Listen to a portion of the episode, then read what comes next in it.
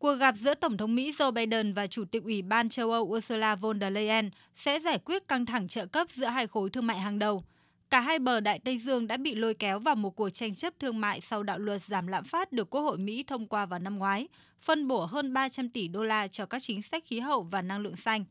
Các quan chức Liên minh châu Âu cho biết họ ủng hộ những nỗ lực của Mỹ để có một nền kinh tế bền vững hơn, nhưng cũng lo ngại một số khoản trợ cấp và các quy định của pháp luật sẽ chuyển hướng đầu tư ra khỏi châu Âu. Tổng thống Pháp Emmanuel Macron nhấn mạnh. Nếu châu Âu không hành động, quá trình chuyển đổi xanh đang tăng tốc của nền kinh tế Mỹ sẽ đồng nghĩa với việc phi công nghiệp hóa lục địa của chúng ta. Vì vậy, chúng tôi chia sẻ mong muốn xây dựng tham vọng lớn hơn của châu Âu để đáp ứng đồng thời ba mục tiêu về chuyển đổi năng lượng và khí hậu, công nghiệp hóa và quyền tự chủ chiến lược của châu Âu. Ngay trước cuộc gặp, chính quyền Tổng thống Joe Biden hôm qua cam kết các công ty của châu Âu sẽ được tiếp cận với một số khoản tín dụng thuế và trợ cấp từ đạo luật giảm lạm phát. Việc giải quyết ổn thỏa tranh chấp thương mại với các đối tác và đồng minh được xem là chìa khóa giúp Mỹ ứng phó với ảnh hưởng kinh tế và quân sự ngày càng tăng của Trung Quốc. Trong đánh giá hàng năm về các mối đe dọa toàn cầu công bố hôm 8 tháng 3, Giám đốc tình báo quốc gia Mỹ Avril Hain thừa nhận.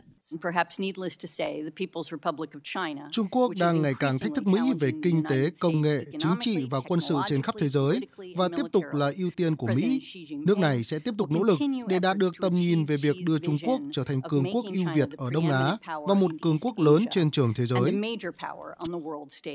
Tuy nhiên, phản ứng của châu Âu tới nay dường như mang tính nước đôi. Nhiều quốc gia do dự trong việc rút khỏi thị trường Trung Quốc do liên kết thương mại mạnh mẽ với nước này, đặc biệt là Đức. Điều này phần nào phản ánh sự chia rẽ kéo dài giữa Mỹ và các nước châu Âu về cách ứng phó với sức mạnh kinh tế ngày càng tăng của Trung Quốc. Theo chuyên gia Heather Colley, cựu quan chức Bộ Ngoại giao phụ trách các vấn đề châu Á và châu Âu của Mỹ, châu Âu đã trải qua tổn thương kinh tế sâu sắc vì cắt đứt với Nga, vì thế sẽ không thể tưởng tượng được hậu quả của kịch bản tương tự với Trung Quốc – Phát biểu tại Diễn đàn Kinh tế Thế giới mới đây ở Davos, Thụy Sĩ, Chủ tịch Ủy ban châu Âu Ursula von der Leyen cũng thừa nhận Liên minh châu Âu muốn giảm thiểu rủi ro nhưng cũng không muốn chối bỏ vai trò của Trung Quốc.